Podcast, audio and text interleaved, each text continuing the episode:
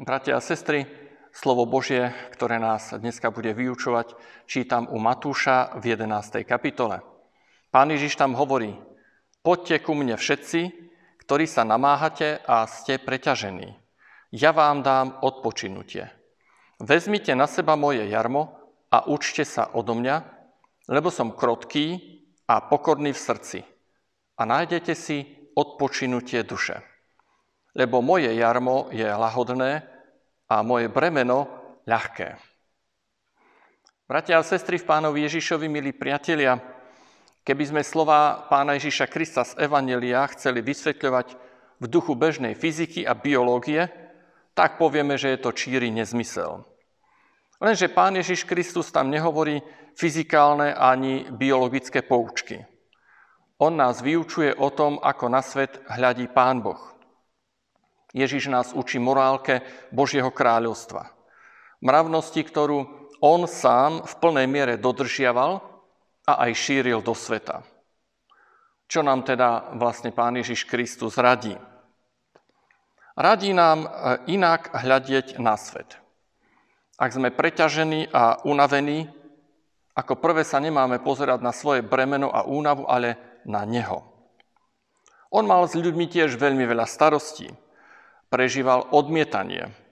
Ľudia mu nerozumeli, dokonca ho prenasledovali. A vieme, ako to skončilo. Skončilo to na kríži. Ako všetko toto trápenie a bremeno znášal Pán Ježiš Kristus? Práve tak, ako nám to aj radí. V pokore a v tichosti. Je to dosť zásadný rozdiel oproti tomu, ako sa my správame, keď sa dostávame do konfliktu. Ak sa nám niečo nepáči. Málo kedy vtedy dostaneme byť pokorní a krotkí. Niečo celkom iné vidíme na uliciach, na sociálnych sieťach, dokonca aj v cirkvi.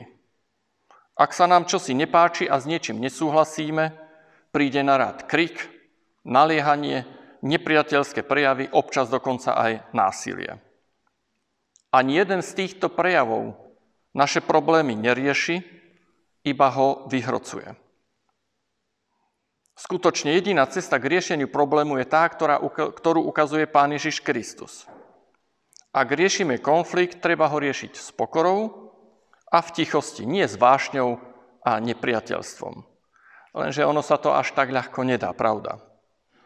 No aj tu nám Pán Ježiš Kristus ponúka riešenie, v skutočnosti jedinú cestu k tomu, ako dosiahnuť úspešné vyriešenie problémov.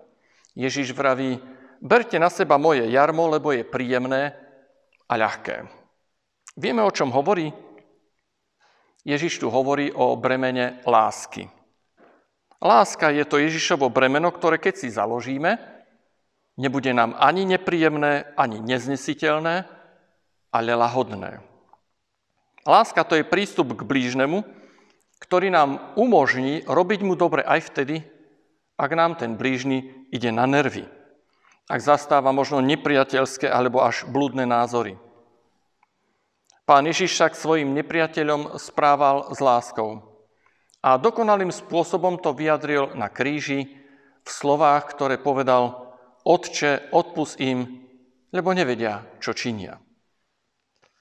Bratia a sestry, ak sme unavení z toho, že v posledných mesiacoch musíme konať veľa nadplán, veľa úkonov, ktoré nás zaťažujú, sú nám navyše, alebo nám spôsobujú problémy. Ak sa nechceme nechať týmito skúsenosťami pritlačiť až do prachu, tak nie je inej cesty ako cesta lásky.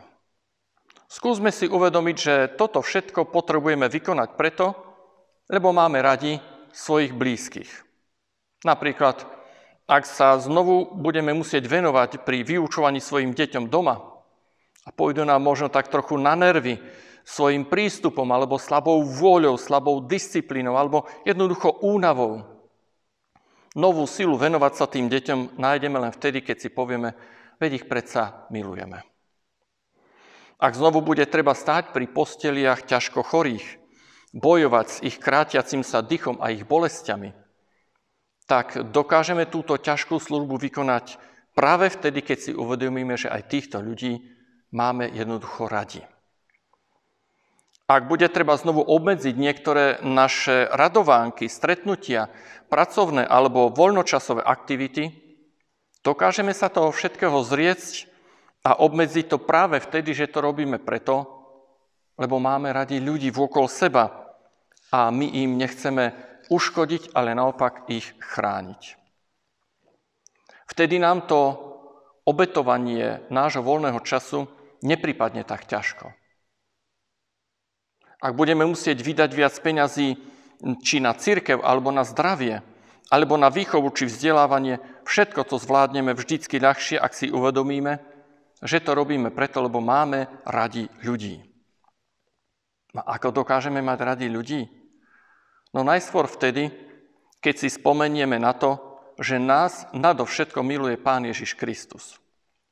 Ľudí dokážeme obetovo milovať, keď si pripomenieme Ježišovu obetavosť pre každého jedného z nás. Keď v nás nastane táto uzdravujúca zmena motivácie, bremeno povinností a záväzkov sa nezmení, ale jeho tvrdosť a náročnosť budeme znášať určite omnoho ľahšie. Rád by som dodal na záver takú motivačnú myšlienku. Neskúsiš? Nevieš. Amen. Pomodlíme sa.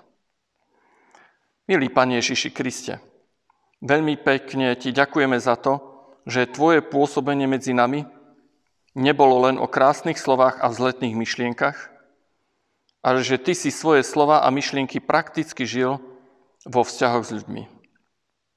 Ďakujeme za Tvoju lásku, za Tvoje odpustenie, ktoré sú pre nás tou najlepšou motiváciou. Prosíme ťa, odpúsť nám, že často zabúdame čerpať vzor práve z Tvojho konania. Prosíme ťa, pomôž nám stále pamätať na to, čo pre nás robíš. Pomôž nám nájsť radosť v láske voči ľuďom okolo nás, v službe týmto ľuďom.